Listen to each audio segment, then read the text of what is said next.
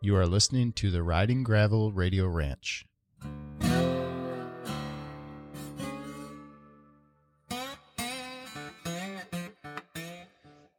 Welcome to the Riding Gravel Radio Ranch. I'm Ben, and with me is Guitar Ted. Hey there, Guitar Ted. Hey, how's it going, Ben? Good. It's great Awesome. to be back for another episode, so I'm excited. All right, listeners, this episode is brought to you again by Pig Trail Gravel Grinder. You can head over to pigtrailgravelgrinder.com, and that is down in Ozark, Arkansas on September 9th to the 11th. So we appreciate their sponsorship of this episode of they've have some banner ads over on the website. So if you see those, click on it, just go there, check it out. Uh, the, the scenery, just from the pictures, it, if I didn't have stuff going on already before I found out about this, I'd be there. So go there, check that out. That might be something I head to next year anyway, because I want to get down to that part of the country. But go over to pigtrailgravelgrinder.com, uh, check it out, get signed up, get your information, tell them we sent you, and uh, tell them you appreciate uh, them supporting Riding Gravel. And that's it. Right. So let's get to this episode. We are going to discuss uh, some gravel worlds, uh, Trans Iowa V13. Can you believe it's 13 already? Yeah, that's crazy. and uh, some, I guess, opinions by you, and I'll probably chime in on how the industry is missing the point with uh, all of the incoming gravel, all road, adventure, whatever you want to call them, bikes. Yep. Sound, sound good? Sounds good. All right. Sounds and, great. And listeners, if you do have any questions, uh, you can always s- just send us an email directly. I'm Ben at ridinggravel.com and Guitar Ted is Guitar Ted at ridinggravel.com. Also, head over to the website ridinggravel.com and uh, check out a couple really popular things there. Uh, the events calendar, which is just a constant revolving door of events. Like we're already t- 2017 events are starting to come in, and it's just there's a lot. Um, and then the forum. The forum i has become very busy. There's well over 2,000 people that are signed on over there, and the discussion is ongoing. So if you're looking for, we get a lot of questions like, "Hey, I'm I'm new to this. I'm looking for a bike." There's a thread that is filled with questions like that. So if you're Oh, looking yeah. for that and you're looking for other people's opinions on, you know, this works, this doesn't, it's it ranges everything from, "Hey, I use my hardtail mountain bike with these tires," to, "Hey, I spent, you know, I budgeted five thousand dollars. I went and spent on some fancy new bike." It, everything in between. So if you're looking it, to get your answers or your questions answered about what to use, what to do, where to ride, head over to the forum as well. That's, Or if you just want to get more questions. yeah, well, yeah, You know what I mean? yeah, exactly. Pretty much that's what it is. If you want more questions on your questions, yeah. um, if you want to be more confused. But then in that case, if you do want something, send us an email with the title of the email podcast because that's something that we'd like to. We have a lot going on. We have a lot of things on our plate, both of us. We do multiple things. Um, and we would like to answer everyone's question with a big written out explanation, but it'd be a lot more fun if we did it on the air. Yeah. So if you have anything that you would like to hear on the air, and that just prompts us to do more of these episodes, and you can hear Guitar Ted Ted go off on bike discussions like no other, um, send them over, and we'll get that. We'll get some more episodes going. Yeah. All right, I'm going to shut up and get out of the way, and then just chime in a little bit here. I just like to hear you talk about bikes. So Okay. yeah. cool. But anyhow, so yeah, let's talk about Gravel Worlds because you're going next week, right? Yeah, I'm going to go to Gravel Worlds again. I went last year. Uh, Gravel Worlds, for you that don't know out there, maybe uh, is actually it's one of the older gravel grinders around. It, it morphed out of an event called the Good Life Gravel Adventure. Uh, so that that was happening in the late 2000s down in Lincoln, and it's put on by the good people that call themselves the Pirate Cycling League and it's kind of a tongue-in-cheek, uh, loosely organized uh, group of guys that just like to ride on gravel roads. And um, I've gotten close with a few of them down there, and their genesis for riding gravel actually goes way back to uh, the late 90s, early 2000s when a bunch of guys were training for cross country mountain biking and they would just go out on the weekend and ride 50, 60 miles of gravel roads around Lincoln just to get their training right in because none of them like, you know, well, I, am sure you know, Ben, by now that uh, roadies and mountain bikers, there's been kind of a, you're either that or this. well, I'll tell you why. I'll tell you, what, I experienced yesterday riding out here. I'm in Wisconsin. I'm staying at my brother's, and I went out just country roads, and I happened to run into a group riding, and I was on a mountain bike, and they were not. And I waved to every like nine people in this group, and I waved because they were kind of spread out. I waved to every one of them, and the two last, uh, there was two women on the back. It was kind of mixed, but the two women on the back were really nice. They were like, "Hey, how's it going?" Every person in front of them women and men. Usually women are nice and guys are just like, oh, I gotta beat everybody, you know? Mm-hmm. And, uh, yeah, the two last ones were really happy. and Everyone else, they didn't even acknowledge me. So they yeah, can be well, roadies. I don't want to deal with uh, that. So, okay, listeners, before you fire up your email machines and start nailing us with, "Hey, we're we're nice people too," uh, you know, that's just the that's just the that's ongoing.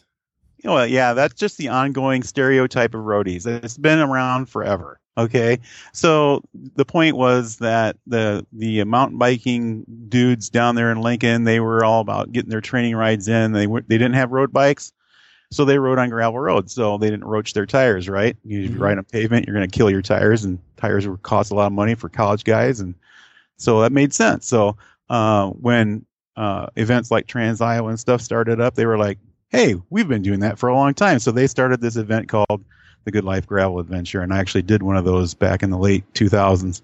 And then they started Gravel Worlds. I think the first year for Gravel Worlds was 2010, if I remember right.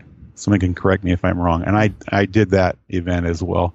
In fact, I've got well, I got the post right in front of me. Yeah, 2010. I bought one of the limited edition posters that year. Oh, so cool. yeah, it's right above my desk.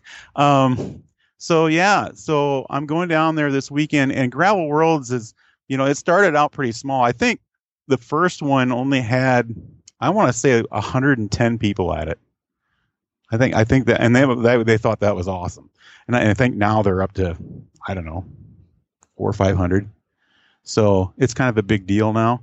And uh, they they in tongue in cheek they actually have rainbow jerseys that they give the winners. So you get this you know it looks like a UCI rainbow jersey kind of take knockoff. Yeah, it's really funny. And one year they made them hot pink, which I thought was awesome. so if you won Gravel Worlds, you got this hot pink jersey with a rainbow on it. Uh, they always come up with some really cool ideas. This year they're giving out T-shirts and fruit jars and and all kinds of cool stuff to everybody. It used to be a free event. Now you pay for it, but you know they put a lot into it and they give you a lot back. And the people that uh, are on the course at the checkpoints and the oases and and things that they have going on there are really really awesome people. And it's just a really if you want to feel what has attracted probably 80% of the people to gravel road events in the midwest go to gravel worlds. And you'll see it. You'll see it in action. You'll see why people like gravel road events. Yeah. because they they pretty much embody it to my to my way of thinking. The people that run gravel worlds craig schmidt and uh, corey godfrey and the, and the rest of the crew they embody what gravel road racing is in the Midwest, and it is, they're a textbook example. So if you go to Gravel World, you know what I mean. And I'll be there next week, and I, I, am really excited about it. So it's going to be fun. It's a 150 mile course. It's been about 150 miles, I think, ever, ever since they started it. And I know, I know a lot of you people out there are going to say Nebraska. Wow, boring. Well, if you get away from I 80, it's actually pretty hilly. And uh, there gravel down there's got kind of a sandy consistency to it. So if you get off line, oh. your tire starts to pizza cutter into that stuff yeah. and you'll lose your front end. And so you really got to pay attention to what you're doing. And, and the long grinding hills just kind of wear you down. And of course, it's going to be August 20th. So it's going to be hot and humid down there probably steamy. and windy. If it's like steamy. it is right now, it's going to be steamy. Yeah, we were just talking about that before this before yeah. we recorded. It's just nasty out there yeah. right now. So, Yeah, it's going to be. It's always that way down there, though. So you got to expect it if you oh, go to absolutely. Gravel. I Yeah. I remember driving through. This was several years ago before before we had kids. My wife and I were driving from Colorado back to Wisconsin for a vacation in northern Wisconsin, and uh, we stopped in I don't know. It was like ten o'clock at night somewhere in Nebraska, like middle Nebraska, and got out of the because we hadn't stopped in a long time, right? Mhm. and we got out of the car, air conditioning, got out of the car. Yeah. like nine thirty at night, something like that. Got out, and it's like eighty five degrees and like eighty five percent humidity. And we had to go to. We were going to stop and camp and sleep that night. We just kept driving, I think, because it was just like thick, you know. Yeah, So and you get if you wear glasses and you get out of your car, they instantly fog over. You can't see Yeah. anything. Yeah. it's like it's you know you're, you've been in the air conditioned car and you get out and boom, you just got total condensation. So if it is going to be like that, you better hope that you're from the area because if you're from like Colorado and you're not used to that, it is way harder to deal with that than it is elevation change. yeah, it's Like It- you think, oh, I'm coming from elevation, I'll be okay because I'm going down to you know sea level basically, and no, because that all that at disadvantage, the sweat disadvantage that you have offsets all that. Well, yeah, it's not only that, but you have that what we call the heat index. So, I mean, we get slammed both ways here in the Midwest, and in the wintertime, it's colder than the air temperature says because of the wind chill. Yeah, And, in the, moisture, summertime, too. yeah, and the in the summertime, it's hotter than the, Yeah, the air temperature weird. says because of the humidity. I. Because I was remember I was telling you before we recorded, I went out for a ride yesterday and I just baked. Mhm. You know, you just you just start burning up. It's Yeah. it's really weird. It's like you got a heat lamp on you, and you just can't get away from it. And the in the wind at that point is like convection, so Yeah. I did the same thing yesterday. You going 20 miles an hour, it doesn't do anything. Like you Doesn't do hotter. anything. You get hotter Yep. as you. You actually get hotter. Yeah, So- it's it's Anyhow, crazy, so- crazy thing. Yeah, so hopefully it's not going to be like that and like too bad. Yeah. Yeah, well, you're going to get some element of that probably, but um, the neat thing about um, like I, I, I said, the culture of it and, and the feeling of it, it's all there. But they also attract some pretty decent athletes to gravel worlds too. Like Re- Rebecca Rush has been there before. Um, Yuri Hauswald's been there before. So I mean, they get some you know high level talent as well, just like Dirty Kanza does. But it's just a totally more down to earth kind of an event. So. I, really like it for that from that standpoint. So it's a lot of fun. Uh, they have this very unique thing that they do called oases. So let me just explain.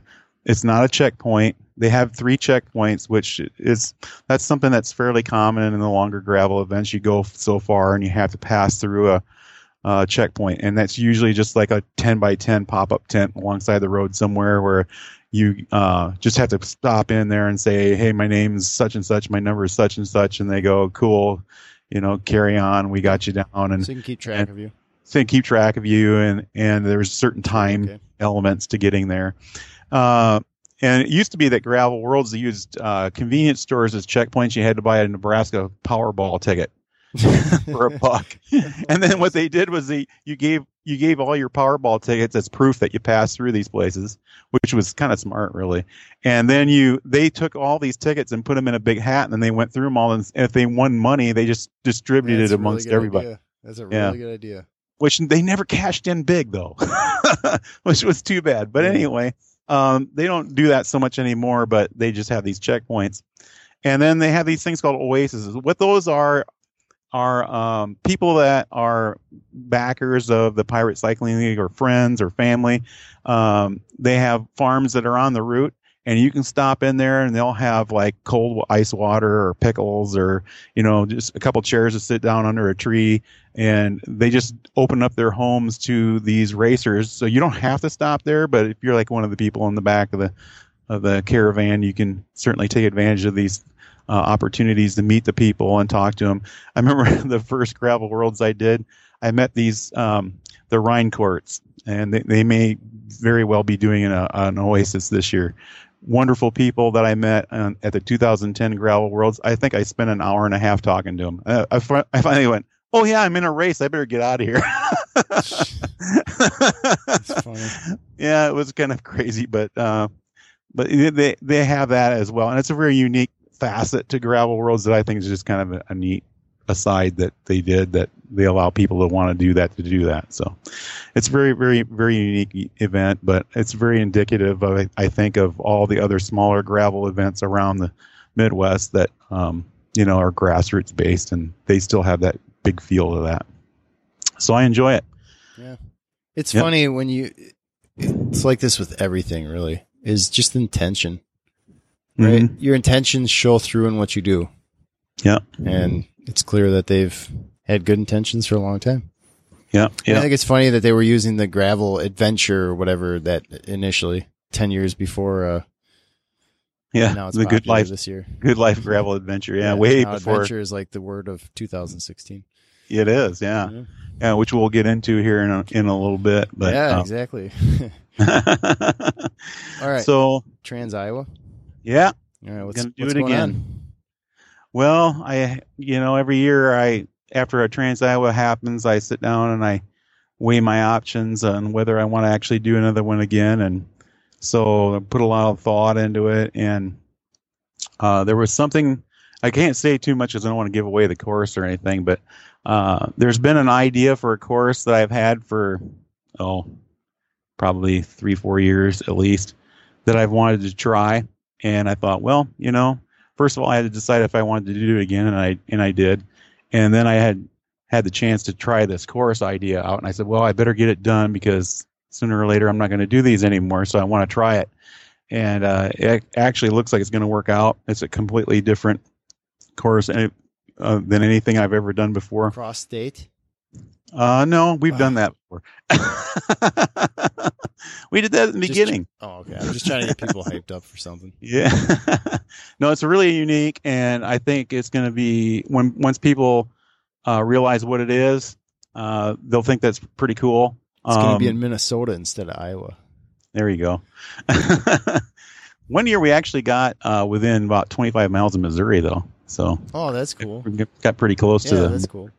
Yeah. It's kind of like So- the tour Tour de France when uh, they go to different, you know, they'll go like Spain or yeah, start in a different country, Yeah, or venture into another yeah, yeah. country for a while. Yeah. No, we can't try to keep it in Iowa. So, uh, but uh, that was the that was the big motivator for me was this new course idea that uh, I sat down and did some mapping several weeks ago, and it looked like mileage wise it was going to work out. So I, I pushed the go button and and put the you know the, the machine in motion again. I announced it today on my blog that we're going to do it. So. Um, We'll probably have this is some new stuff that hasn't been said yet, but we're probably going to have another lottery for the rookies because there's just so many people that want to get into it. Then I only have uh, 40 spots available for rookies, so uh, we'll do it like we did last year. We'll have everybody send in a card.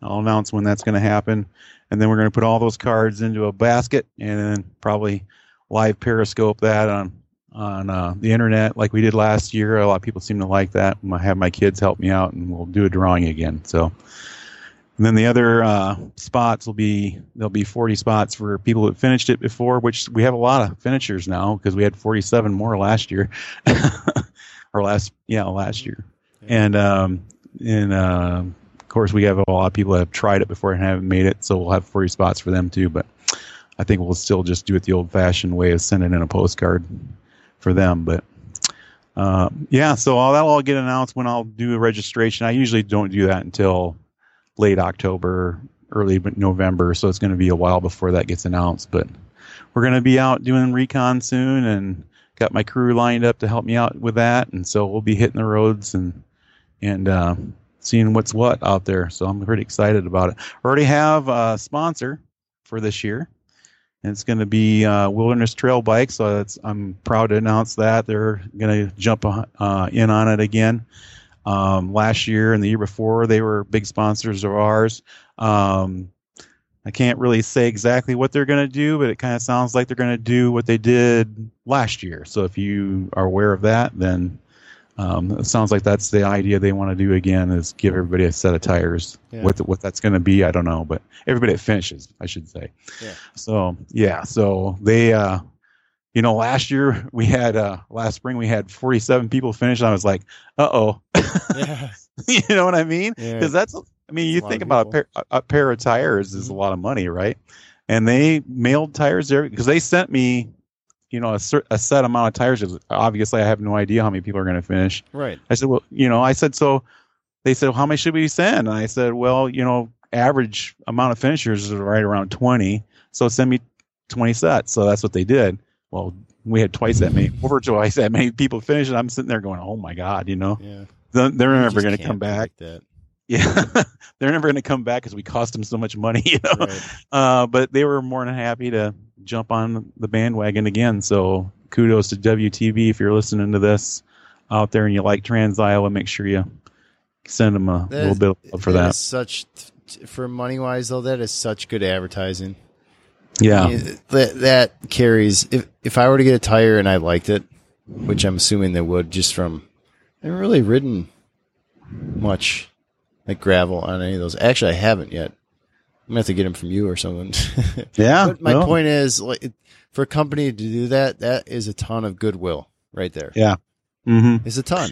It, it's Yeah. more than as much as I hate to admit it is like paying for some advertising and getting some clicks and stuff. It's just not the same league, right? Yeah.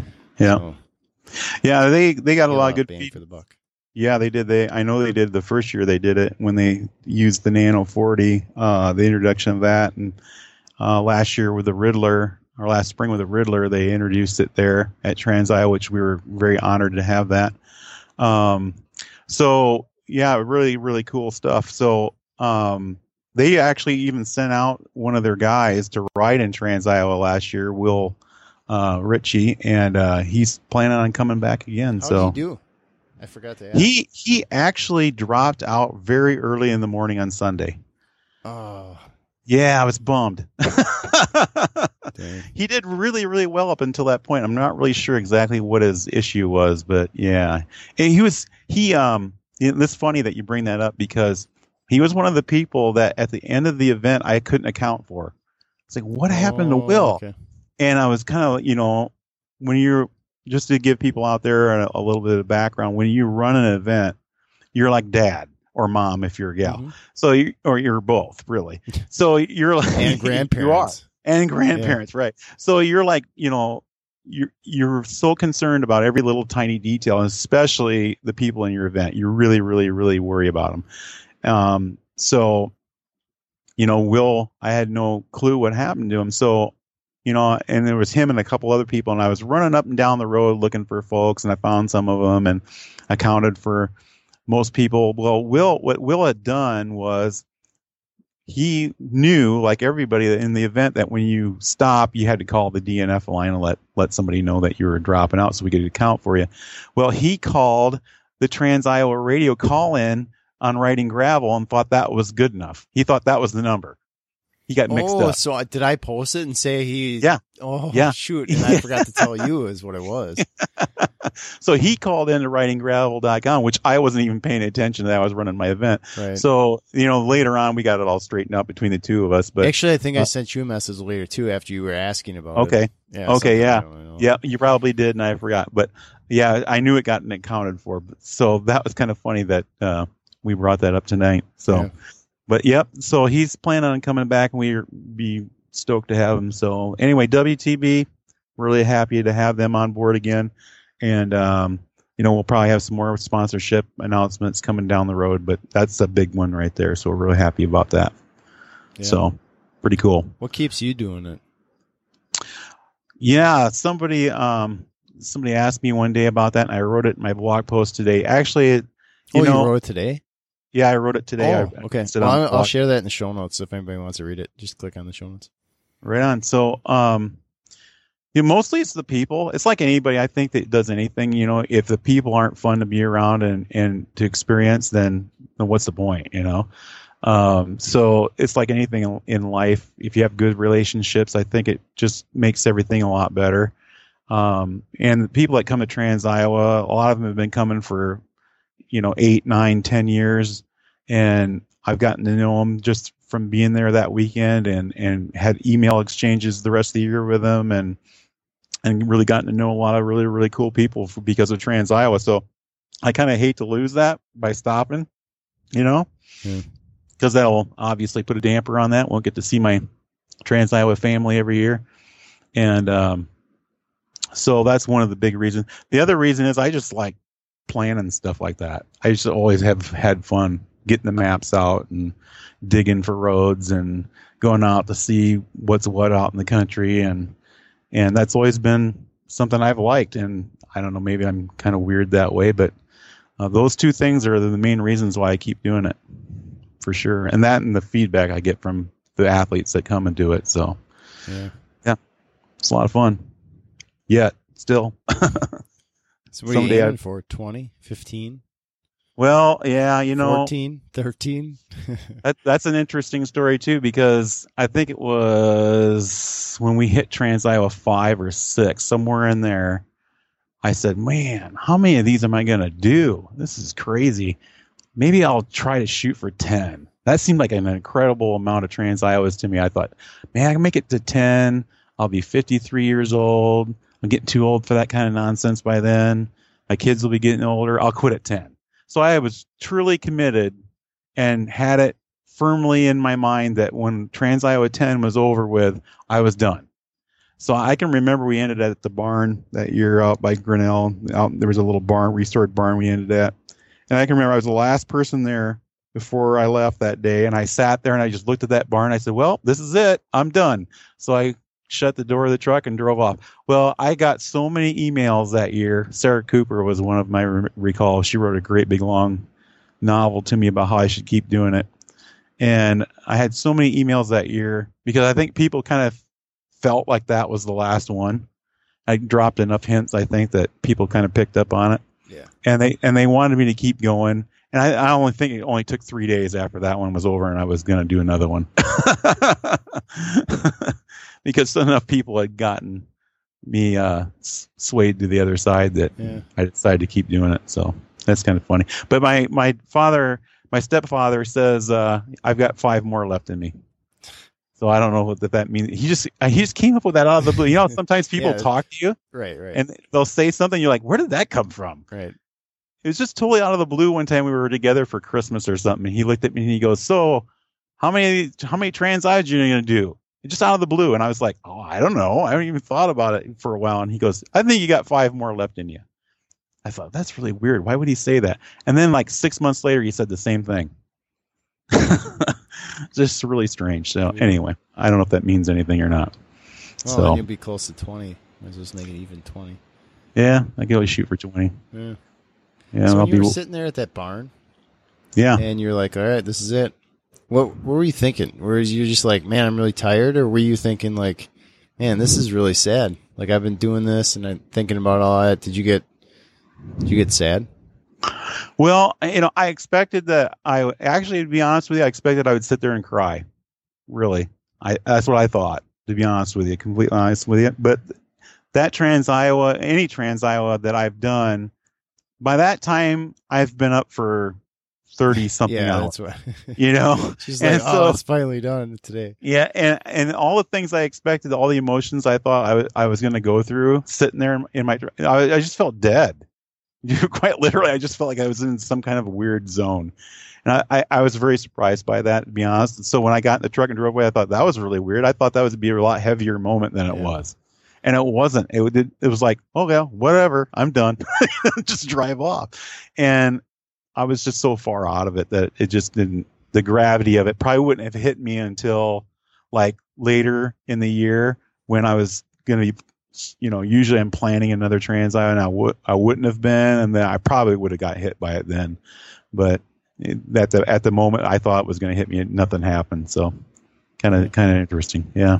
I can just see that. I- I've experienced it myself, which I'll get to a second, but I can see it. I mean, we hit, I put on the Fat Bike Frozen 40 last year. That was the fifth year. And looking Mhm. ahead, I'm like, well, what's it going to be? You know, if I get to 10 years, I mean, yeah, I do it for money, but at the same time, like, it's, you put, like, it's like quitting a job, right? I mean, you go Yeah. there for 10 years and like, yeah, you get paid to do it, but then you're, you know, say you like your job and you know all the people and you do all this stuff and it's like, oh man, this isn't, this isn't easy. Like I, I'm leaving Yeah. this and I, I don't know what I'm going to do, but I had the experience when we moved from Colorado a couple years ago.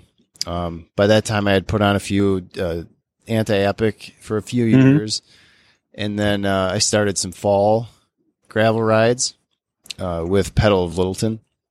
Actually, I did a couple, and then uh, Andy jumped on, and it was a good. It, we had some really good events. Like Andy and I, like he had connections, brought QBP like salsa goods and all kinds of stuff. Tyler from QBP, it was awesome. We had like Mhm. you know 100 people, 150 people, and all this stuff. It was great each year. All these different rides, and um, the oh man. So listeners, I'm out in my uh, not that you really care a lot, but I'm out in my brother's garage. I'm traveling, so I'm like this office, right? But I have the the garage door open, so if you've been hearing any uh, crickets or anything, but there's this huge cicada that just crawled in the the garage door, and it's it's huge, it's huge.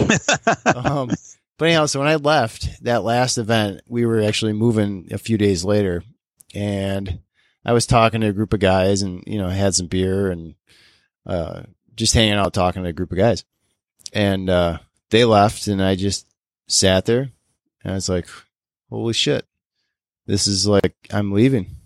Yeah. Like, I'm just gonna up, I'm gonna walk away, and this is not gonna happen again here." Yeah. And I, I just didn't want to leave. I had Yeah. sent a text to my wife and said, Hey, just give me another half an hour, 45 minutes. Cause I'm just going to sit here and just, it was really weird. And I, I guess. I didn't go into it like you were anticipating, um, those thoughts and stuff. And it just Mhm. hit me like, this is, uh, yeah. Yeah, like me, I had I had uh, I had a cigar and everything. I was going to smoke this cigar and have a drink of whiskey, and I, I remember I didn't even do any of that. I just looked at the barn and was like, "Oh, all right, I guess that's it," and I drove off. It was such a weird thing. And I think for me, it would have been more like, you know how you when you were in high school sports, and then you graduated from high school, and then the next, like, say if you're in football, the next fall came around and you weren't doing two a days, and it's like, wow. I used Yeah. to do two days, and you get that smell in there, and you th- you start getting nostalgic for you know your old football days or your old baseball days or whatever you did. Yeah, so. mine mine was a little different. We ended the baseball season in the playoffs, and it was school was already done, so it was like, all right, this is it. Yep. yeah. So, So, I I, ima- I imagine it's going to be like that for me, but I don't know yet because I'm not done yet. oh yeah, you're like full steam ahead at this point. So I was just Yep. curious what you know all those thoughts and things that go into it. Yep. Hmm. So So cool. So if anybody has any questions, head over to the Trans Iowa blog slash site. I'll put that in the show notes too. So if anybody is listening to this, they can just click over there and check it or out. they can e- they can email me at guitarted at ridinggravel.com too and ask me questions. Yeah. You can reach me that way too. That's Yeah. cool. cool. So And in I was going to announce this in the beginning, I forgot. But if anybody's out there and they we have some questions for advertising, and if you have any questions, there's a you can go to the site, check it out at the top. There's a little click on the advertise. But um, if you have any questions or you want to get in on the like the site, the podcast, whatever, like we have pretty reasonable rates for all the traffic that we get. And uh, so if you have any questions, send me an email. Ben at mount or Ben at mountainbikeradio.com or Ben at ridinggravel.com. yeah, uh, either one would work. Yeah, probably. just ask. So but I wanted to get that in there in the beginning because I try to, like I said, try to answer emails and questions and stuff. It's just, it's much easier to just tell, you know, 3,000 people at once than it is anything else. So, Yeah. All right. Right on. so we want to finish this up with some thoughts on these bikes now that they're coming in hot and heavy and they'll continue to come in hot and heavy with new bikes and Mm-hmm. takes on adventure all road. What are your thoughts that haven't been, or that you've written and that you just want to get out there? 'Cause I know you No, write I- a lot of stuff. So Yeah, I, I don't know if I've really written anything about this. I it's been something that's been percolating in my brain. oh boy, here comes Uh, the cycling hot takes section. it's been percolating in my brain for a while, and I've been kind of mulling this over. But something you said actually earlier in the show tonight, uh, I think illustrates my point pretty well, actually. So, um, just to paint a picture, first of all, uh, you know, we, we talked about gravel worlds, right? We talked about how it used to be the Good Life Gravel Adventure. We talked about how Trans Iowa started 13 years ago. Um, you know, things were a lot different back then. It was more grassroots oriented, and uh, there wasn't any marketing. There were there weren't any WTB gravel tires. You know, there there weren't any carbon fiber wonder bikes for gravel road that could fit, uh, you know, 650B by two inch wide tires and were aero. You know, there were there was none of that stuff back then. Um, so, but we were having a good time, and people were going fast, and people were having fun, and and people were having adventures. You know, we talked about that too, uh, that word adventure. So, um, you know, now you can't get away from uh, any any cycling site without having run into something about somebody's new gravel bike or somebody's new all road adventure bike uh, that's coming out now. And you're just you know, part of a PR site, though. yeah, I'm I'm on the take, man. I'm I'm so rich you make you piss yeah. somebody off, huh? I know it. it's like here, here's some useful information for you. Oh, I'm some unsubscribing from your site because you're just a PR machine. Yeah. So anyhow, go ahead. so anyway, um, you, you know, it makes me think a lot about how the cycling industry is always trying to latch on to something that's going to recreate the bike boom of the 70s or the the 29er boom of the early 2000s or whatever the case may be they're they're looking for that next big thing um, you know for a while everybody thought it was going to be enduro 27 fivers and then you know then it was something else and now it's plus bikes and blah blah blah so there's there's a lot of weird stuff getting put out there that when I see it, I just kind of shake my head and go, "Really? What are these people?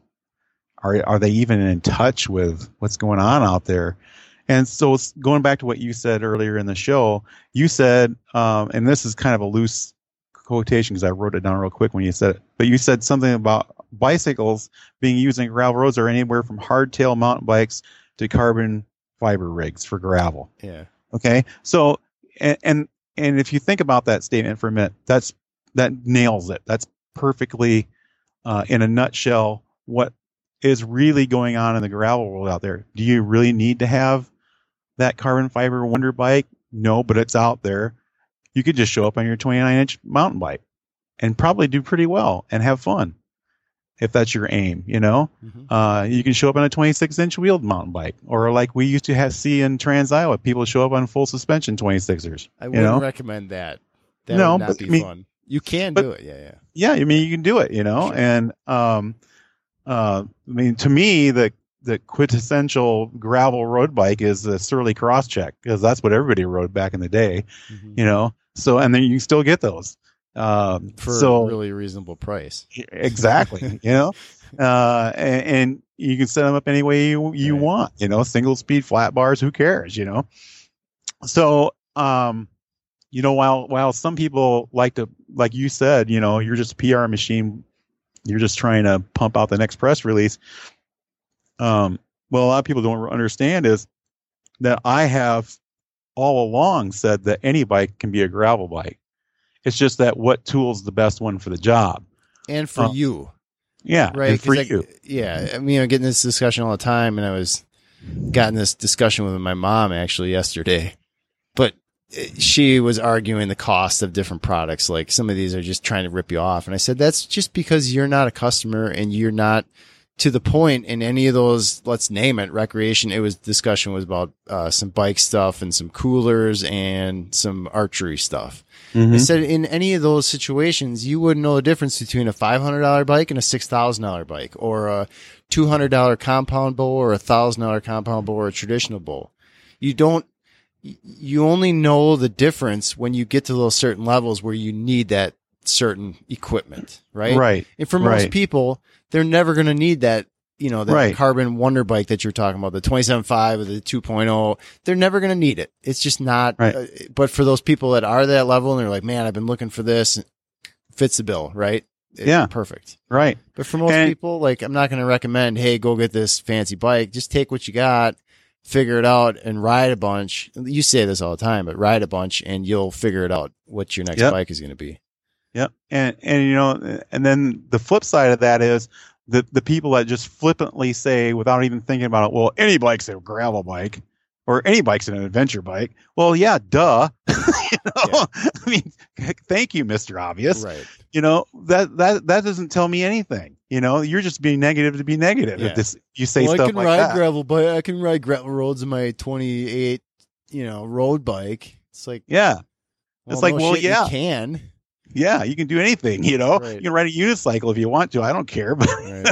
that the point is is that like you said ben you know when you start getting serious about a certain activity let's say you're in a needle point there's certain needles that are better than yeah, others it's crazy. You- Everything. really yeah, you know right. i mean and and it's just it's like cooking you know heck i go with my wife to the the store and i see these pans that cost like 300 bucks i'm like seriously but you know hey if i was really into cooking i might like that so And who you am I would to need it, and you know? would oh, need it Yeah. at a certain point, right? Yeah. yeah. So who am I to say? I mean, there's a carbon fiber aero gravel road bike out there right now. And to me, when I first heard about it, I started laughing. I'm like, but you know what? Maybe it's the the greatest thing since sliced bread for that person. And I started digging into it. And I'll, I'll just go ahead and say it. it's it's Yeah. by Open. Okay. Yep. It's a company called Open, and it was started by the guy who started Cervelo and uh, Gerard Vroomen is his name, and he's actually a pretty legitimate guy. I've read some stuff that he wrote. He is all about what gravel road biking is about. Yeah. But he just likes these high end machines that are really technical. Yep. Okay, that's great. You know, I can get behind that. You know, a lot of us have preconceived notions about some of these people that uh, are in the industry, like they're on the take or they don't care. You know, it's completely wrong. You know that, Ben. You've I, met. I know it because most of these people have given up all their ride time and weekends and all this stuff to do it. Yeah. So when you get closer to the industry, you see that hey, these people really do care, you know. And he and he's one of these guys that you know I'm sure a lot of people like to launch their arrows at Gerard Vroomen because he was part of Cervelo and the the whole roadie thing or whatever. But he's a legitimate guy that that believes that this adventure cycling thing, this you know all road thing is is is a cool thing. You know, he really likes it. So what you know, who am I to say? And then another point to that is, um, and this came up the other day. Someone brought up Steve Hed, who uh, passed away untimely here a little over a year ago, I think it was, or I don't know, I can't remember exactly yeah, when I it. think it was about that. Yeah. So, um, Sounds like his Yeah. his wife is kicking ass over there though. oh yeah, good. She's got That- they got some award or something recently. I saw. yeah, I saw that too. That's really cool to see. Mhm. Well, anyway, um, the last time I went to Interbike, which would have been to 2013, I think it was, um, I was walking around on the last day I was going to be there, and somebody that I knew in the industry walked up to me and they said, "Hey, Guitar Ted, how you doing? Pretty good. Hey, Steve Hed's looking for you. What? Who? you know, because at the time I was working for 29inches.com. We were all about mountain bikes, 29 inch neck wheel mountain bikes. And Steve Hed is like the king of aero, right? He's like all about triathlons and time trials Yeah. and making wheels a really super arrow and all that. I'm like, he wants to talk to me. What did I do to make him mad? Right. What did I what did I say to make him mad? I, I was like, I don't even want to go see him, you know, because I wasn't in any mood to get railed on by some dude that was all about triathlons and stuff, and and I couldn't imagine why he wanted to talk to me, you know. What what in the world would this guy ever want to to talk about with me? So I'd been writing about gravel stuff, and of course with my Trans Iowa and all that stuff. So I walk over there, and there's this weird looking bike in the Hed booth, and it's this steel uh, frame. It was beautiful, made by um, um, Eric. Oh, uh, Eric. It was made by Oh, Eric Peacock. Noren uh, Yep. by Pe- Peacock Groove. Yep. Um, brown, beautiful bike, and it had big fat tires on it, and didn't look anything like a tri bike. And and Steve Hed standing there, and I said, "Yeah, I'm supposed to come here to meet Steve." I, know, I didn't even know what he looked like, you know. okay. And so he goes, "Yeah, it's me," you know. So he, he goes, "Who are you?" And I go, "I'm Guitar Ted." And he goes, "Oh yeah," he got really excited, you know. And well, anyway, to make a long story short, he told me about his youth and riding gravel roads in Minnesota, and that he just really loved that. And this whole aero thing was just, you know, that was what the company was about, but that really wasn't what he was about. Yeah. He was more about this adventure riding stuff. And this was the bike that he had Eric make for him. And, and he was going to start, you know, kind of pushing in that direction as far as gravel road stuff went.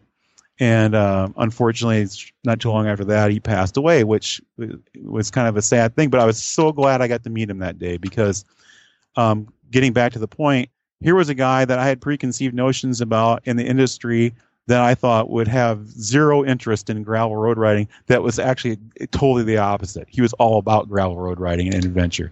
So you know when when we see things it, it taught me a lesson because we when we see things in the industry like that open bike or the 3T bike, which is basically the same thing from Gerard Vroomen, or we see things like a five thousand dollar gravel road bike or or a five hundred dollar gravel road bike. You know, we ha- we really need to be careful about all these people are just on the take. Maybe they are. You know, there's a very there's always that possibility, but there's always the possibility too that they're very true in their intentions. So when I see all this stuff about gravel road this, adventure road that, you know, I'm I'm I keep a healthy skepticism about it, but I also keep a healthy uh, attitude of, about being open minded about it too. Yeah. So you know, I think it's probably too much to ask for from the general human population out there, but that's my message. I, I think that you have some, not to call you old, but you have more experience than others, and you've learned the power of the the healthy skepticism, but the ability to sit back. You might have your initial reaction. We all do, right? You Oh, have your initial reaction, but you're able to say, "All right, hang on a second. This is my initial reaction. Let's see how it washes out a little bit. Let me think about it. Let's see what other reactions are. Learn from you know my own experience. Maybe I get a chance to ride it. Maybe I get this." You over time and years, and I've learned with kids and wife and all those processes jump in and and kind of teach you many lessons along the way that force you Yeah. to do that, right? Yeah. That's something Yeah. I've learned over the last just with having kids the last four years. I, I've really learned to say, okay, I know the initial reaction to everything, you know, Twitter, Facebook, every possible thing. The initial reaction is always going to be freaking out. I want to know Mm-hmm. The real deal. Like, let me think about it. Let me see both sides. Let me look from their perspective. Let me stand in the shoes. Then I'll make my decision whether or not this is a, you know, for me or not. And if it's not, Mhm. why isn't it for me? And then if it's why isn't it for me, who is it for? Yeah. Right. If I can't answer any of those questions, then they're just then I come to the conclusion that they're just trying to take money just to jump on it. Right? Yeah, well, there there are always there's always going to be a little bit of that out in the world Yeah. for sure. I mean, So- I'm not saying that doesn't happen, Oh, but I'm saying lot. that the other thing happens a lot more than people think. yeah, You know, and, and I think what you're saying, Ben, is if you want to be a radical person in 2016 and 2017 and beyond, be be a critical thinker because there's not very many people that do it. no, If you want to be a if you want to be a rebel, that's how to be a rebel. Yeah. you know what I'm saying? right? Is to stop and think about something and be rational and give because there's not very many of us. There's not It's very many people that do it, you know. And so I think if you want to be a subvert, you know, and, and a rebel and, and you know, and a rock and roller, that's how you do it in 2016.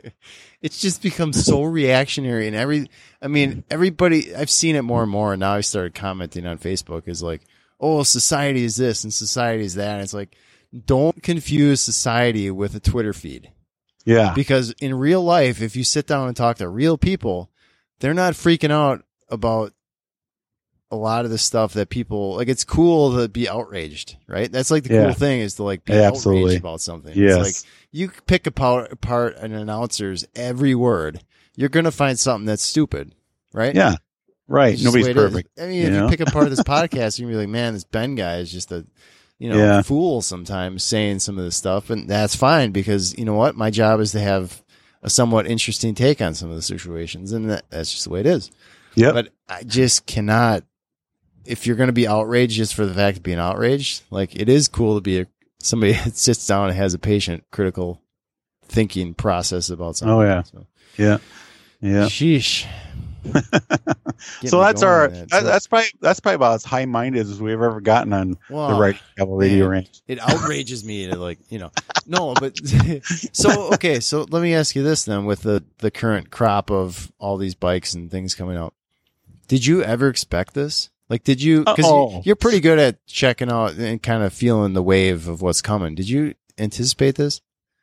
No, not at all. I mean, you know, you go back to, you know, 20, 2009, 2010, somewhere in there. I think I was really hitting the, the idea hard that there could be a bike that's better for gravel roads than what we had at that time. And I mean, I got so much crap about that on my blog that it was, it was incredible. There were some people that totally supported that idea, but I got way more pushback. Like, oh, that's ridiculous. You know, just ride a cyclocross bike and be done with it. You go away. You're you're crazy. Yeah. And and uh and then it changed and and you know, so now you even see the bigger cycling publications saying things I was saying in 2009. You know, and I just read something the other day on on one of the bigger sites that I was like, yeah, I could have wrote that in 2009. I probably did. Um, so it's it's kind of nice to see that happen. It validates what I uh, what I thought. But did I ever think would happen? No. Did I care? No, I didn't Yeah, care. Right. I didn't. I, I didn't care if it ever happened in, in the industry at large. I just I was being very very selfish. I just wanted that bike for me. yeah. Because I'll be totally honest, I, I didn't care if anybody else had it. I was actually was going to go, go ahead and build my own bike Yeah. at one point because I thought that was the only way that I was going to get what I wanted. Uh, in fact, uh, a good friend of mine and I were going to have a guy up in Minnesota build us this very bike uh, at one point in time, but then it looked like something like that might happen, and it did. So we that never happened. But um, Isn't that the secret to doing anything cool? Is if you have something in mind and you've been looking around for it and you get frustrated because you can't find it, you just do it. Isn't that how you make cool stuff? Well, yeah. I mean, you know, that's that's kind of how what happened with 29ers if you think about it. I mean, the WTB made a tire in 1999 that nobody could put in a bike. There was no bike for it. You know, you think about that. Everything was 26 inch. That was it. And they came out with a 700C two inch wide tire in 1999. You couldn't put it in any bike that existed at the time. It, all the bikes that that tire went in were custom made. Yeah. So there was no major manufacturers. Nothing was happening with that wheel size. So if you really wanted to try that out, you had to go to a custom bike guy and have him weld you up a frame, which kick-started custom bike building in the rear end back then. And then uh, Surly came out with the Karate Monkey in 2003, which was basically the first widely available, inexpensive 29er you could get. And um, really kicked uh, that really kicked the thing into high gear at that point. But anyway, um, yeah, you're right. I mean, if you want want if you have an idea, that's what the custom design guys are there for. Mhm. You know, that's what that's what they make their bread butter everyone on. laughed at the Krampus too. Oh yeah, yeah, totally. now look the at hell is this? Yeah, Yeah, this is the stupidest now, thing huh? ever. Yeah, yeah. So yeah, I think there's some legitimate. Um, there, there used that used to be a more legitimate thought than it is now because now I feel bike companies are so quick to jump on an idea Yeah, because right. they're afraid that they're to it's all following. yeah, they're going to miss it. They're going Yeah. to miss it. You know, and I think we said this in a previous show too. Yeah. But you know, it, the whole 29er thing really kind of put that ball in the, into play because so many companies held out on it uh, for so long and felt they missed out on the on the all the sales they could have made. So, like for instance, there was Giant who didn't make a 29er until 2010. Can you believe that? Crazy. Yeah. They didn't make a 29 inch wheel bike till 2010. really? and so, you know, Uh, that's it's kind of crazy. But now, I mean, heck yes, you you got these plus tires are coming out. We got to make a bike, make it happen. Yeah. They don't wait. They're not waiting for the market to be there. They're making the market. You know, so it's totally different than it used to be that way. Yeah, and then gravel bikes are part of that. I, I got caught up into that. You know, uh, Raleigh came out with a Tamland, um, and Salsa had the Warbird, and then all the other companies were like, "Hold on, wait a minute, we need this bike too because we don't want to miss out on it." So boom, two years later, everybody's got it. You know, yeah. and they're coming out left and right again this year. So And now Salsa basically dropped the hammer on all that genre, right? So now they're making them, you know, they're they're trying to make the market in that, you know, off-road adventure, touring, gravel type of situation. you know, Right? I so arguably they've been doing it for years. I know, but I mean that that it seems like this year with kind of all their models, right? They it Mhm. just seems to me like this is like okay, we're we're finally making like this is yeah, you know. Yeah. I mean, they, made- obviously they came up. The adventure by bike was you know the the real start that just killed it. You know. yeah, they are they were on the forefront of that movement. But yeah, I mean they've pretty much weeded their line down to, you know, it's either bike packing bikes, fat bikes, or gravel bikes. You know, that's pretty much all they got, and, and touring, road touring. So, yep. So But- they've made their name on that. So I have you talking about this and giving your thoughts. What do you, what do you see the situation being in a couple of years? or three years or four years? Is it, are we just going to be looking at like double the amount of gravel all road type of bikes and eh, are more people are we going to grow like double what we are now in terms of number of riders like what's the future look like for this well I. I i think the the the companies are missing it uh, in a way because in the rush to get a bike out they've forgotten why the bike should exist in the first place Hmm. steve Hed had it right all along you know and people like him had it right it's fun to ride in places that are peaceful and not full of cars and where you see things you won't see unless you actually go to these roads and see them. So it's it's about you know here we go again with the word adventure. It's about adventure. It's about fun. It's about being safe because you're not riding alongside cars that are going 75 miles an hour. Uh, you're not getting stuff thrown at you out the window or epithets thrown at you, you know, verbally. Um, hey lance yeah, right. You know, are you training for RAGBRAI?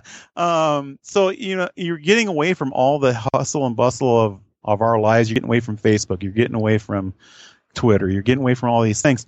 And um, if if the industry can figure out how to package that message with the bike, like Salsa kind of is trying to do, um, then it'll last. But if they don't figure that out, it's going to be a flash in the pan. And five years from now, they'll move on to something else, whatever it is, and the the next latest greatest thing. what is next So, I you know I didn't think plus bikes would be a thing, but it is. So bike packing. How many people are actually going to bike pack? Really? I- so You know? i got my own thoughts on that one it's it's like any I, oh, might as well it's like anything else right? I mean you have 20% the 2080 rule. Yeah. 20% do 80% of the activity. Hmm and I, I just feel this is purely anecdotal and from what i observe and what i read and hear and yada yada yada is people are just getting all this stuff and it's like 20% of the people are just out there just they're tearing apart their stuff and using it and blowing through it and experiencing it and all this stuff. And then the other part is just like man it was a great idea. I went and done it did it a couple times. I wish i could do it more. I wish i Mhm. could do that. I wish i could go do that. I wish i could do every it's constant. It's like i wish i could do that. I wish i had more. Mhm. it must be nice to be able to do that you know go out for Yeah. three days. It's like I've I've heard that before. I, I like I keep saying on other stuff. I got into bow uh, shooting a bow and I'm gonna do some bow hunting and stuff. And it's like I- I get into that and I start reading things and I start observing the same way I did, you know, I did with with cycling and I see the same thing. It's like, oh, I wish I could go do that. I wish I could go do that trip. And I, you know, it's like, well, right out your back door, you could probably find something and Yeah. You could, if you really wanted to, you could go for two nights and whatever, but you just don't, it doesn't end up getting done at the end of the day. And I Right. don't see it Right. as a sustainable thing in a large group of people because in a large group of people, it's not reasonable to use that stuff enough times during the year to necessitate an entire bike, packs, everything that goes with it, whatever. Even if you get cheap stuff, you're looking at a couple grand to do something that you just don't do a lot. And Well, I don't you- see that as being sustainable. Now you touched on something, Ben, that I think is critical here. You said that uh, people can't go out their back door and do these things, and not the way the industry promotes it. You're right. You can't. You know what? What do they show? Oh, Santa Cruz had a mountain bike demo in Chile. Who's going to go there and ride a bike? Seriously. Yeah. Or so and so did this bike packing adventure in uh, the Sierra Leone. I can't go there. You know, I mean, that's, that's or it's way beyond the the scope of the normal person. So the the bike industry quite literally has their head up their butt when it comes to stuff like this because the average person can't do that. Yeah. What can the average person do? Well, I wrote, you know, you can say this about gravel bikes too. The 80 20 thing probably applies that. Who has gravel roads around them like we do? right. Uh, not not everybody does. So okay, l- let me address that. I on my blog here not too long ago Guitar Ted Productions, I wrote a piece called uh, I forget what it was, hunting for alleys or something. I forget what it was, but it was anyway. What I did was I I went out and I rode alleys in my in my town, right right out my back door. We've we've probably got like 50 miles of alleys in this okay. city. It's I funny. Live. Some some cities like are just built on the whole alley situation, and some just have zero. Right. It doesn't seem to be a, a midway on alleys for some reason. Uh, so our town's built on alleys. So I went out and rode all these alleys. It was awesome, you know. And I saw things I would never see.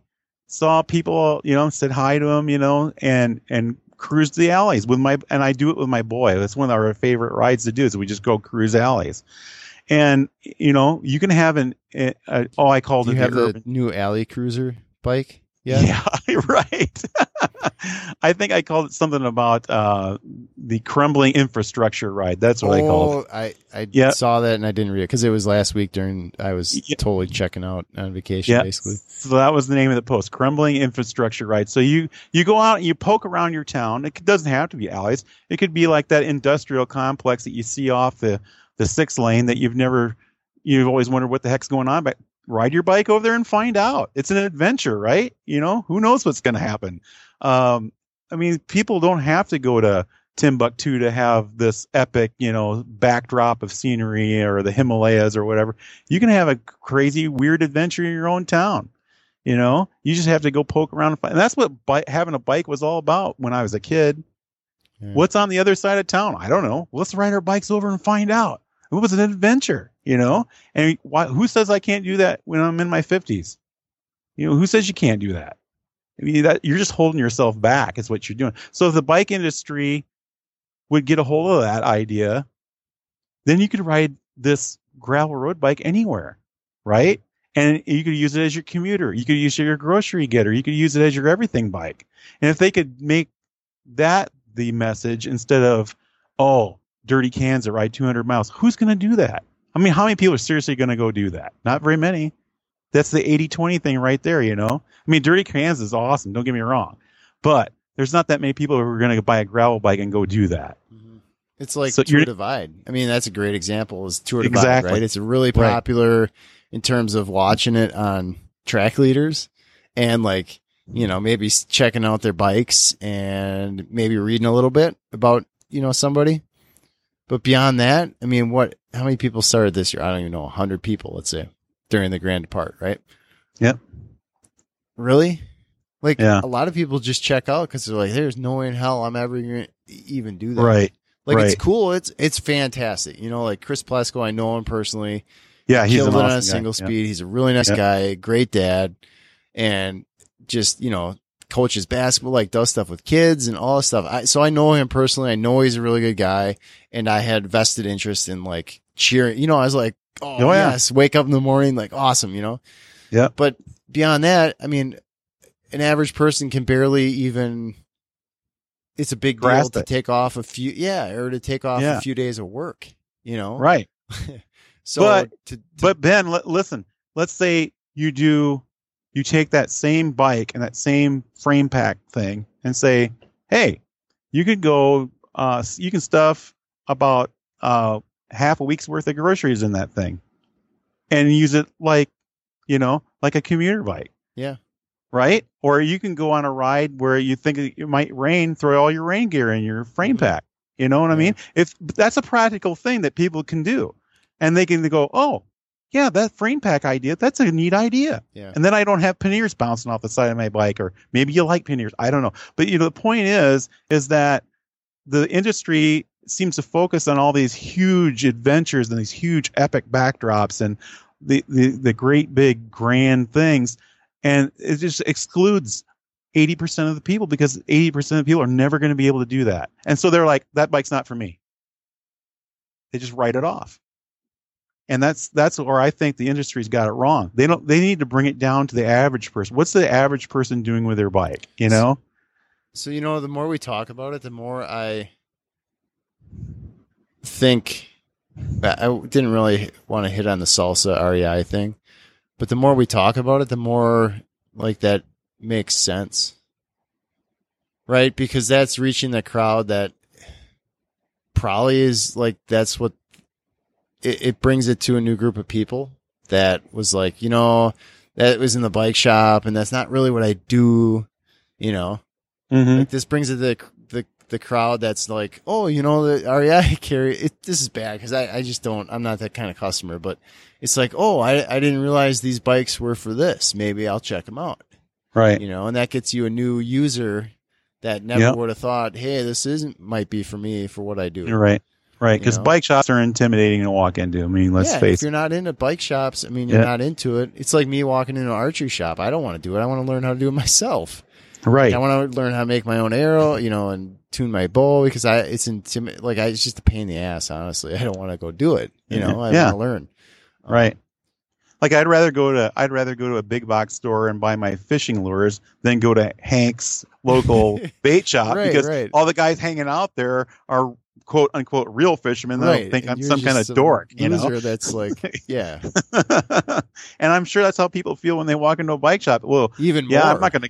Yeah, you know, I'm not gonna go in there because Right. you know I'm just a dork that doesn't know anything about bikes. So Right. So, right, so I, I, yeah, you know. So there you go. Free- that, free yeah. consultation for the industry. Just ask Guitar Ted and Ben anything Yeah. you want. it's just I, I get that. I, I've I recognized that a while back when I you know I Yeah. try to promote things and you have somebody that does like this huge epic thing, right? Yeah. Versus somebody that like I don't know, take a normal person that did a had a really good I don't know, let's use Leadville an example because that's this weekend. You know, you take the normal person and goes and just finishes Leadville and they're like a pretty popular person, fun to be around, whatever and they mm-hmm. just have a big they're at all cycling events and they just go and finish Leadville, like that gets a hundred times more attention than like Jeremiah Bishop going and winning it or Yeah. going and because I he was first in mine because he just did a really cool video on Bike Rumor, but or a, a good post. Um, but it gets more attention because people realize that they're never going to be Jeremiah Bishop and they're never have a chance in hell to win. So you Right. tune, it- there's like this hump where it goes from like really interesting to completely tuning out right, right. because you realize that you're just never going to be there. Well, that's that's why I do these things called the geezer rides. I don't know if you've paid attention to any of those I do. So well, you know, I, people. yeah, I do the I do the Trans Iowa, obviously huge, crazy event, three hundred and thirty miles. You got to do it in thirty four hours. Who's going to do that? You know, how many people are actually going to do that? Not very many.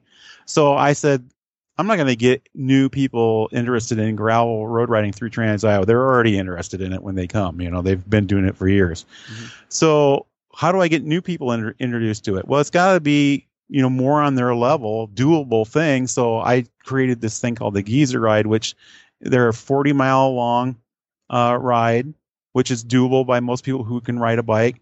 And we go at whatever the slowest person's pace is. And I think we did one the one of the first ones I did. We had a lady show up. This is no joke.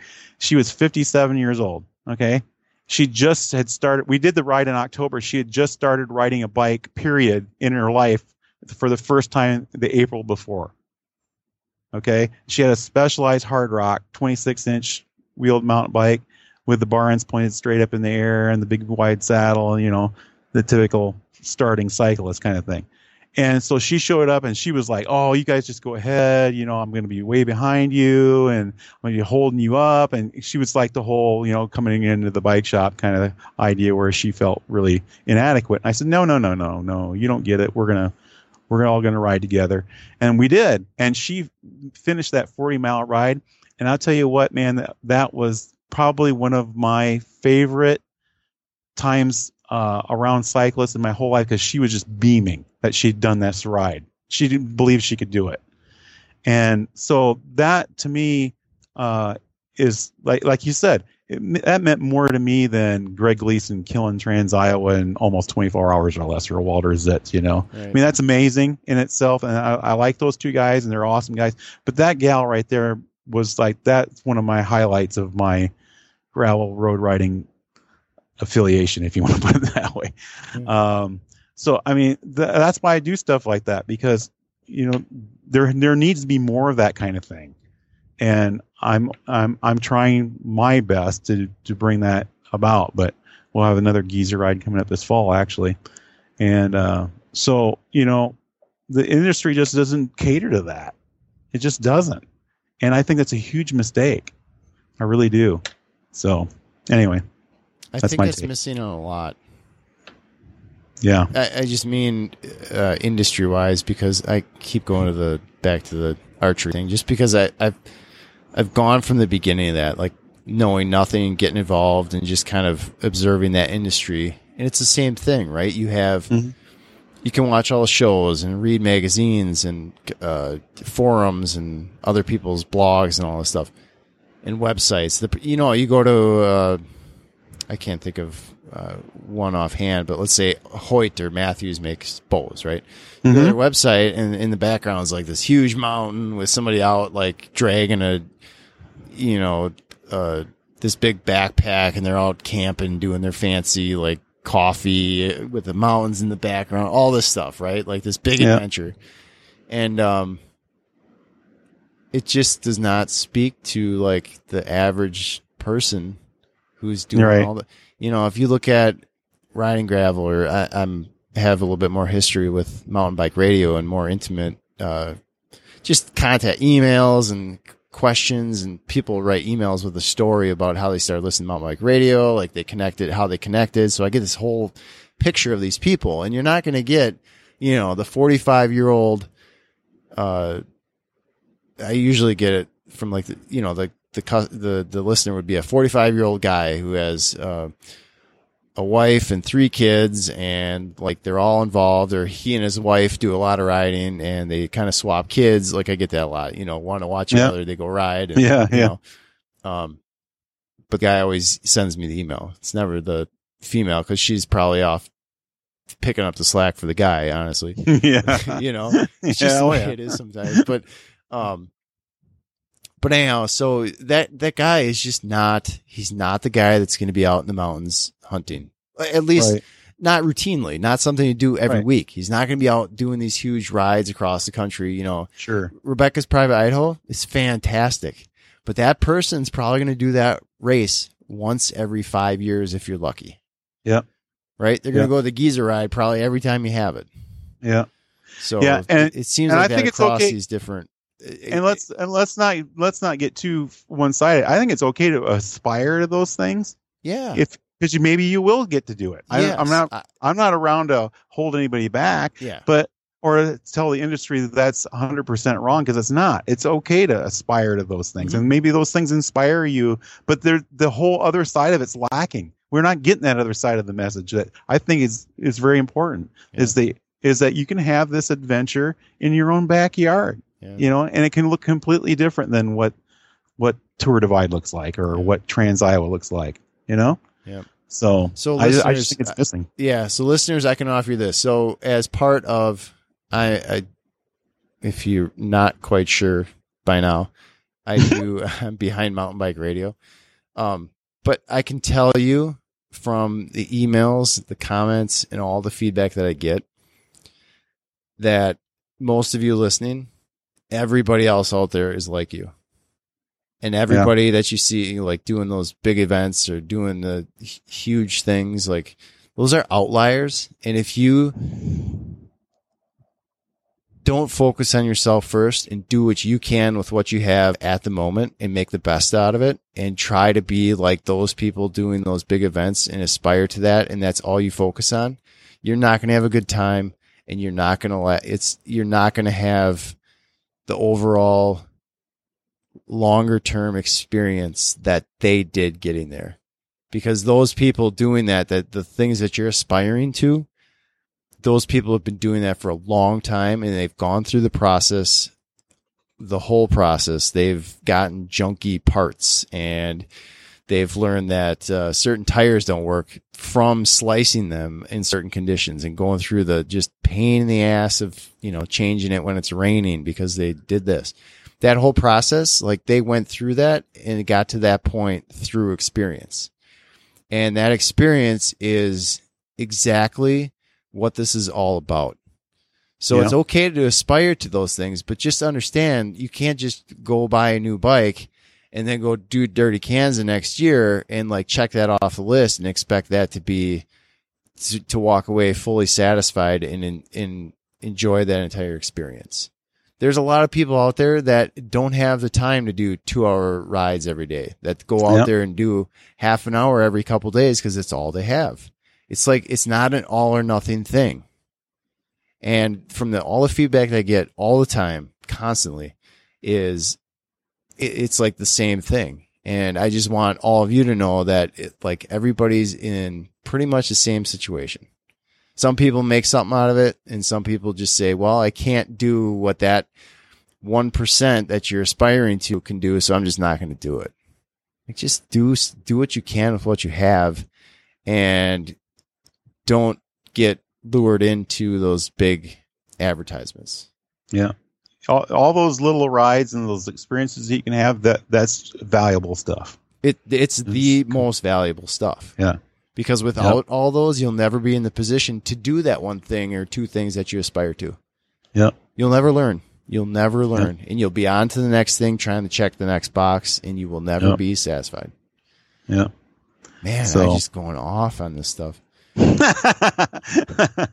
because Yeah. it, it like you said I, I totally agree it's great to aspire to this and it's great it, i mean part of the marketing is to make you want to aspire to a certain thing to a certain Yes. level or event Right. or their product you know make their product seem Right. like cool right i get it Yep. um but i just don't it it's so easy to lose sight of that process of of doing it and I, i've had conversations th- this goes to um mountain bike radio we have a for members, we have a private Slack group, so we have discussions over there and all this stuff. And we were discussing training and nutrition, and some of the people are new. Like they've only been doing this a few years, and they're like, "Well, I'll try this plan and this training plan and this nutrition plan and what works for you." And and I started really reflecting on what's worked for me and what hasn't. And you know, I can offer up advice, but it doesn't mean squat to you or the next Yeah. Person. But I've been doing, I've been training every year for something, whether it's high school sports. I wrestled, played baseball, ran. Um, after high school, I, I seriously lifted weights for a few years. I did marathons, triathlons of every distance, mountain bike of every distance. And, uh, every year I've been, that I can think of actively training for something since I was 12. That's 25 years of being in pretty good shape all the time, right? So I got got in this discussion with a couple people, a couple members, and uh, some hosts, and you know, I said, like, you can pick up Training Peaks and read their blog, and they'll tell you to do one thing, and you can read, you know, hire nutritionist, hire coach, whatever. They'll help you get to a certain point. But there is nothing more valuable and satisfying of all those little processes along the way that you focus on yourself. Yeah. Focus on yourself. Don't let somebody else tell you what what you should be doing. Yeah. It just doesn't work that way. Yeah. It does if you're in it for a short term, you know, okay, this is done, what's next? Yeah. You'll never you'll never be consistent and do something for a long time if if that's not your focus. It's about the journey. It's about the journey, not the destination. It truly, you know, it's, it's so cliche, but it, it I'm getting older, and with I'll, kids, I'll and send you that. I'll send you a things. plaque that says Mhm. that for Christmas. I'll send you that plaque that says that for Christmas. Yeah, There you go. it truly, it, it, it really is. It goes is back true, to though. The, the point of like how. So then, how the question is, we don't have to discuss this on this one, but uh, the question becomes, how do you market your brand to be cool if it's just the average dude? Like, Yeah. you don't want to see my life of like, you know, cooking food for my kids and doing the dishes and then going for half an hour ride and like doing you you don't care about that right i mean how do you brand it and sell your product and you know be the the flashy light in the dark to get people to come to your stuff Yeah. That's that's the, that that's a sixty-four thousand dollar question right Yeah. there. Yeah. I'm not a marketer. I don't know. I just know what I see. So. yeah i'm definitely not a marketer either yeah. just yeah. kind of do what i need to Yeah. so if anybody has an answer to that and they are a professional marketer you can feel free to send us an email but Yeah. Yeah. Absolutely. so So that's good. yeah Good stuff. getting pretty Good heavy on that. About as thick Yeah. as the air right now. But Next next time we have a riding gravel radio ranch, we'll just have to like talk about beer or something. I know. Get a guest. Maybe we should get a guest. yeah, we probably should get a guest next time. Yeah. So if you want to be a guest on Riding Gravel Radio Ranch, get a hold of us. Yeah, see. and there was somebody uh, who was it that wanted to get on a long time ago, and we just never did. I don't know. I'll check my email see if we can get somebody on. But um, yeah, I mean, if you want to get on, and talk about it, we'll we'll conjure up some ideas as well. Um, Yep. Or you can just listen to us talk about marketing. yeah, Hey, exactly. or, or like If- if you're really tired of this, gi- give us some ideas for a guest. yeah, our next our next episode in marketing hacks.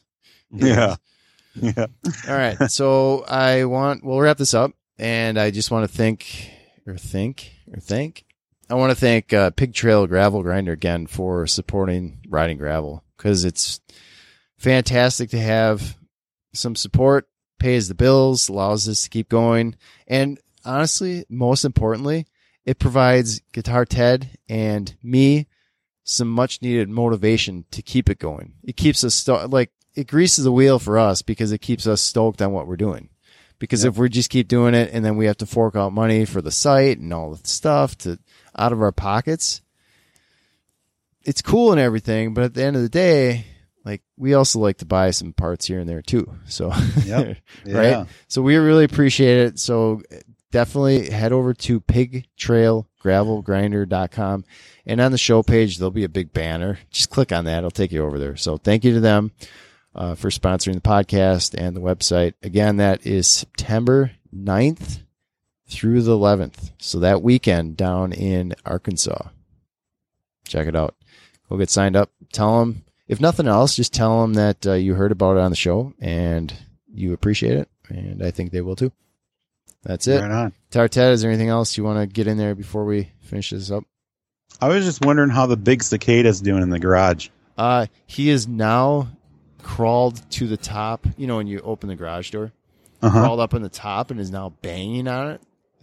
Yeah. So I, I was kind of worried that you could hear that before, but I'm pretty sure you can't because he's on the other side of the garage. But uh, Cool. yeah, he's gone and making noise up on the garage door now.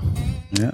So so in Come case any, any listeners are wondering as well, he's uh, he's up Yeah. there. well, thanks for the update. That's good. Yes. All right, listeners, uh, thank you for tuning in, and uh, we look forward to doing the next episode. We hope you enjoy this one.